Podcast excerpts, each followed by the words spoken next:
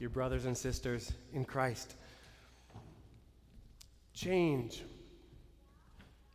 Change is something that we do every day. For example, maybe yesterday you followed a certain route to work and the traffic was terrible. So today you decide that you will change your route to avoid the traffic and get to work on time.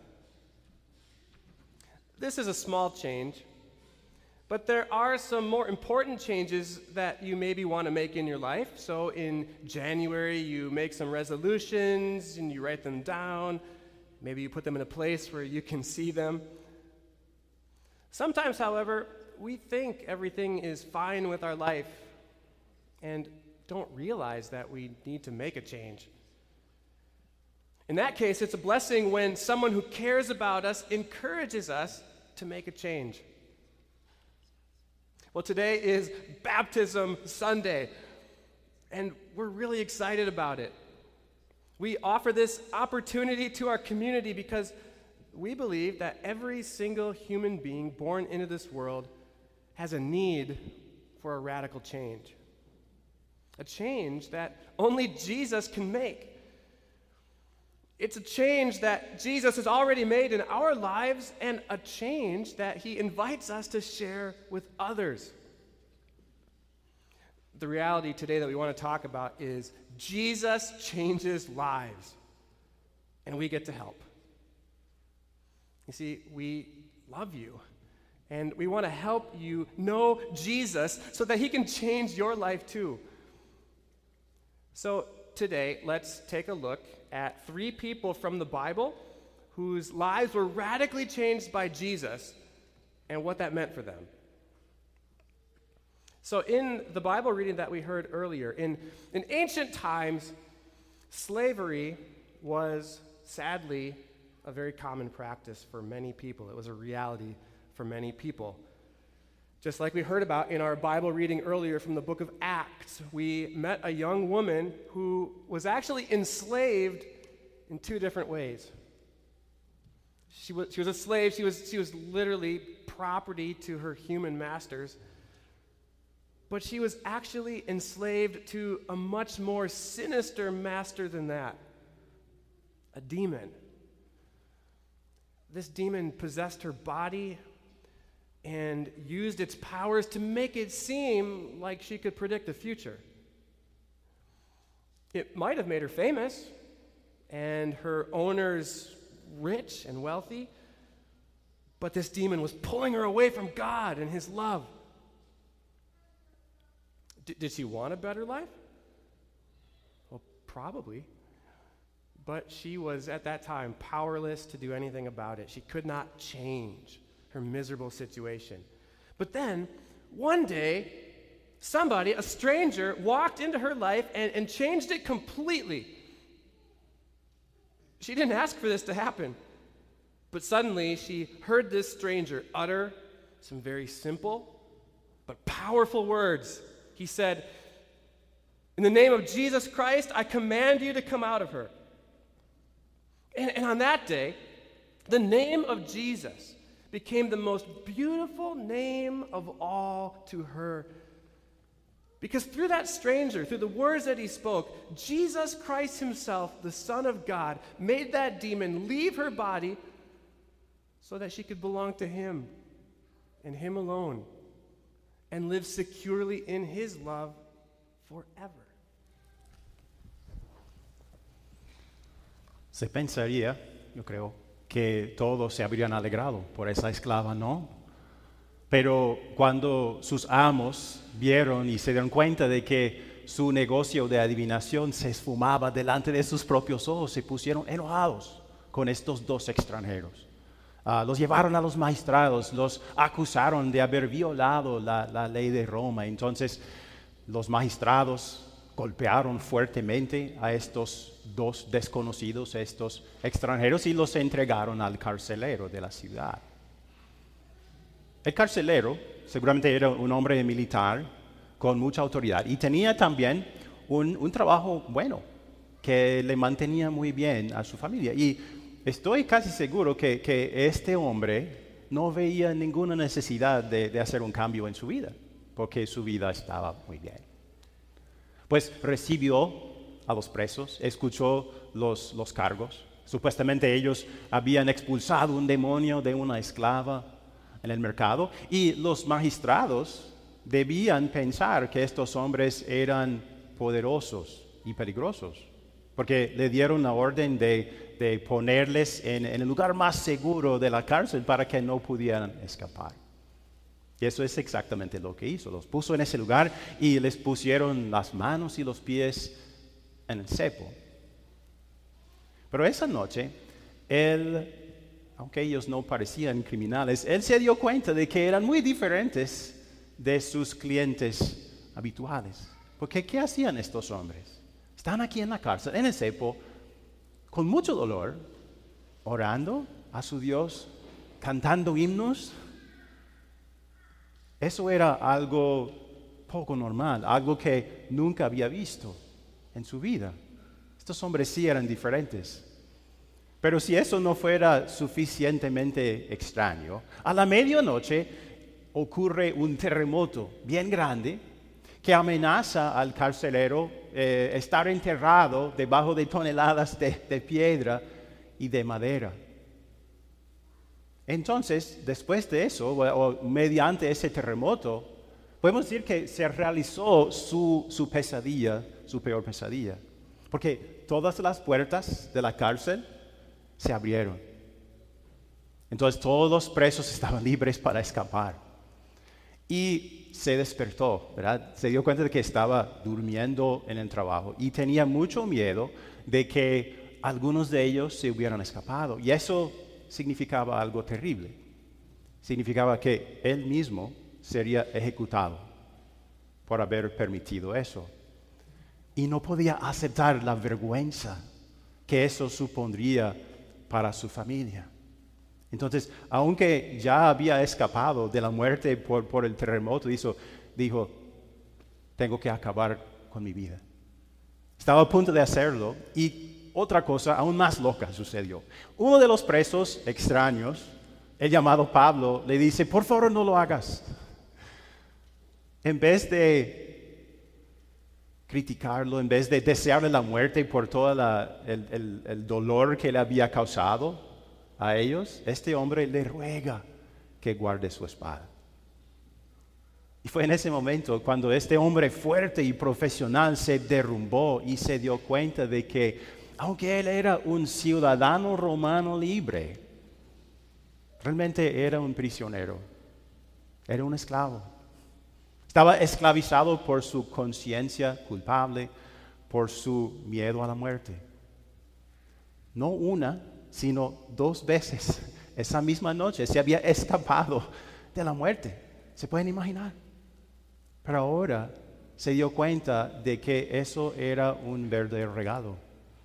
Porque él no adoraba a un Dios que le diera ganas de cantar alabanzas y, orar a él en medio de una tribulación.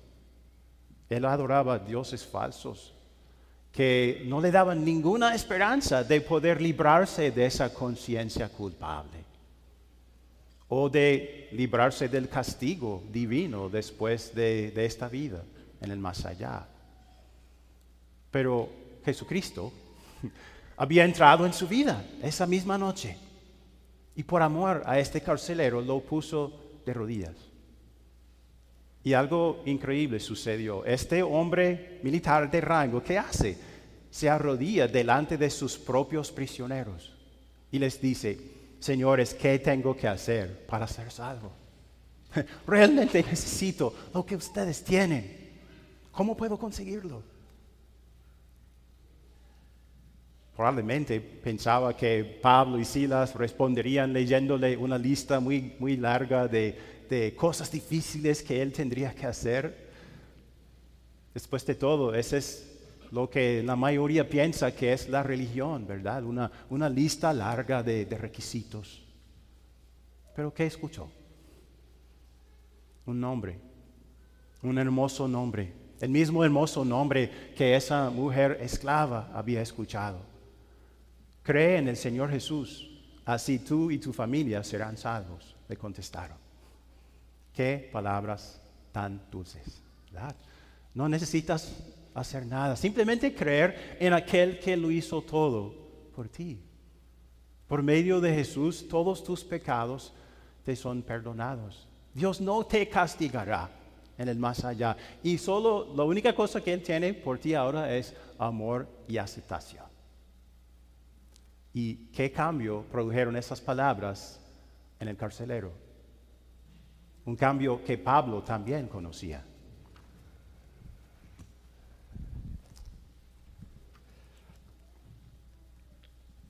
Oh, that's good news, isn't it? You see, years before, years before this event and all this happened, Paul was a different man.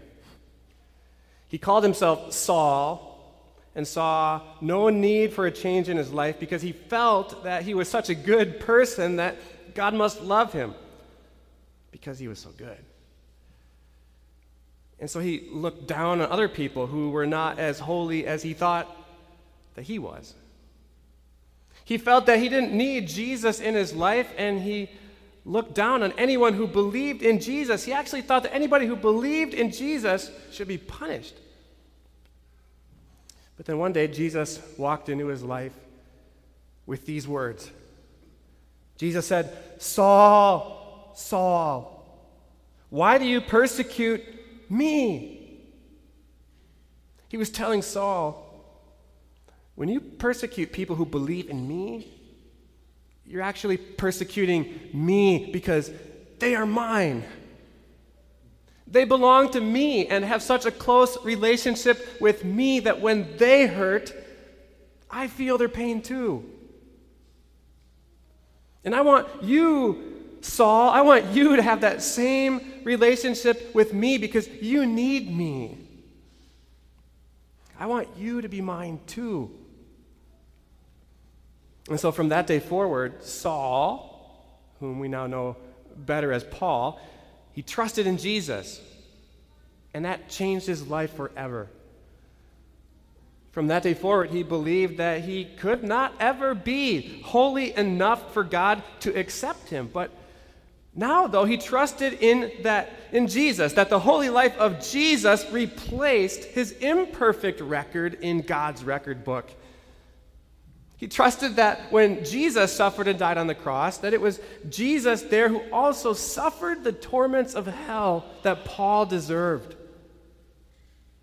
Paul then trusted that God had forgiven all his sins, past, present, and future.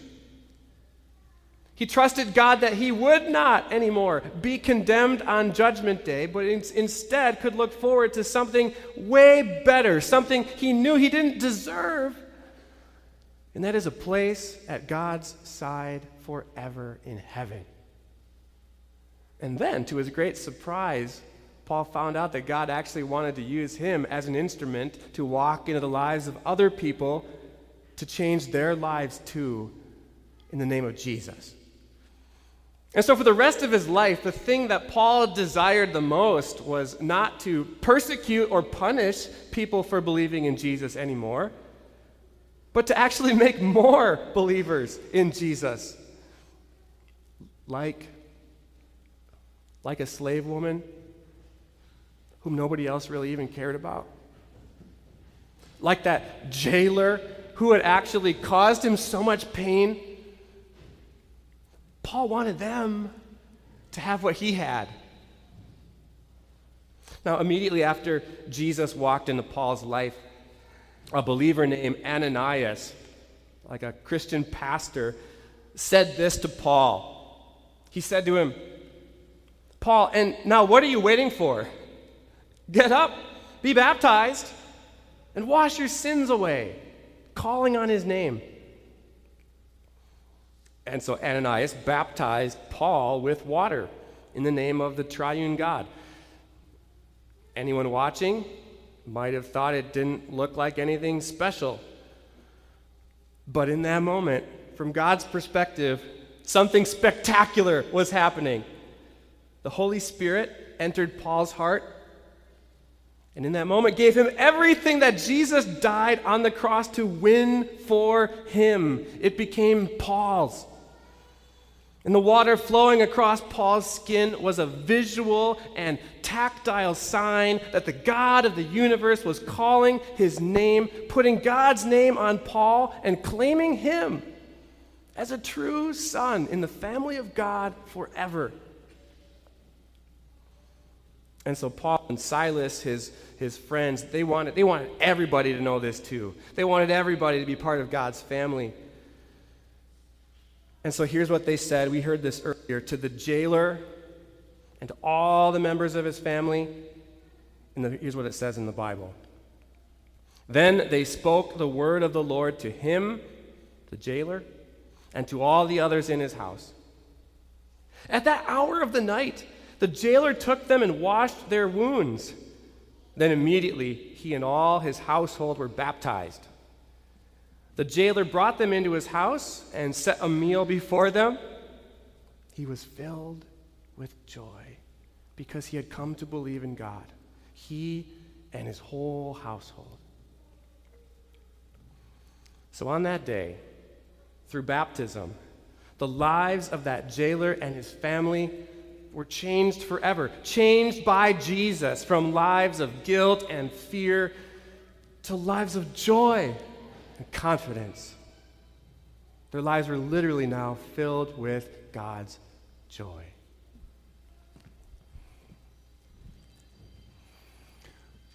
Nuestra misión aquí en Divine Savior Church se expresa con estas palabras, cambiando vidas con Jesús. Pero les voy a decir un, un secreto. Nosotros no cambiamos la vida de nadie. Es Jesús quien hace eso. Ah, solamente Él puede hacerlo. Ah, pero increíblemente, como en el caso de Pablo, Él nos permite participar en esta obra ah, increíble de cambiar vidas. Y todos lo necesitamos. Yo, tú, todos. Porque todos nacimos en pecado y cada día pecamos contra Dios, hasta en los pensamientos y actitudes que tenemos. Sin Jesús, estamos perdidos, separados de Dios para siempre y sin esperanza. Pero estamos aquí para decirte a ti que Dios te ama tanto, que mandó a su Hijo y Él sufrió y murió por todos tus pecados en la cruz, porque te ama. Te ama tanto que quiere darte a ti todos estos regalos, como las que dio al carcelero, a la esclava, a Pablo. En realidad son regalos, sin condición alguna. Y hoy estamos contentos, muy contentos de que Dios de estos regalos a muchas personas mediante el sacramento del santo bautismo. ¿Por qué bautizamos a la gente? Primero, Dios nos ordena hacerlo, nos manda hacerlo. Y segundo, el bautismo no es nuestra obra, es la obra de Dios. Y esto es exactamente lo que el mismo Pablo dijo mm, años después por medio de una carta a un joven pastor llamado Tito. Dijo, pero cuando se manifestaron la bondad y el amor de Dios, nuestro Salvador, Él nos salvó, no por nuestras propias obras de justicia, sino por su misericordia. Nos salvó mediante el lavamiento de la regeneración y de la renovación por el Espíritu Santo, el cual fue derramado abundantemente sobre nosotros por medio de Jesucristo, nuestro Salvador. ¿Por qué bautizamos a la gente? Simplemente confiamos en la promesa de Dios, en esta promesa que nos dice que por medio, que, que el bautismo es un lavamiento que hace el Espíritu Santo. Un lavamiento que crea y fortalece la fe en Jesús, nos quita el pecado, ah, nos hace nacer de nuevos, y nos da una identidad nueva, una identidad, indestructible ahora que es hijo amado de Dios.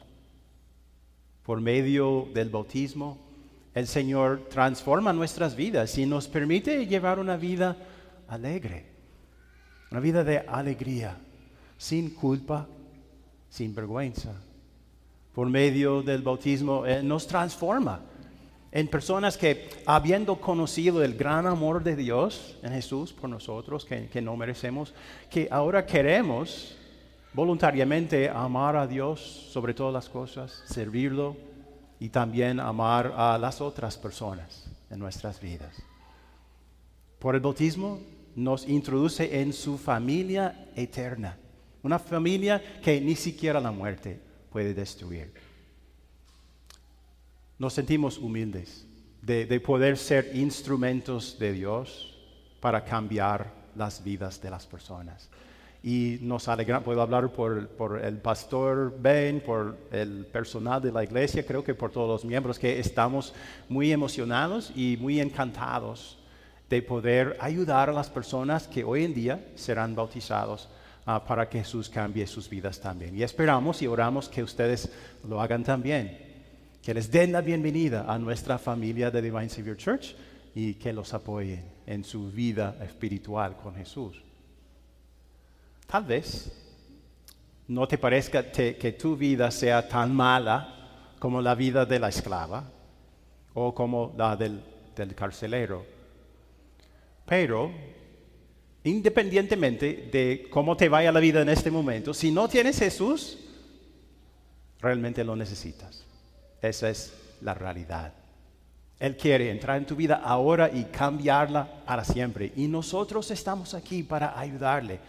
Ah, nos complace el poder ayudarte a conocer mejor a Jesús, para que Él pueda hacer este cambio en, en tu vida, porque Él hace el cambio. Por eso, en unos momentos van a ver a nosotros los pastores derramando agua sobre las cabezas de varias personas y diciendo algunas simples palabras.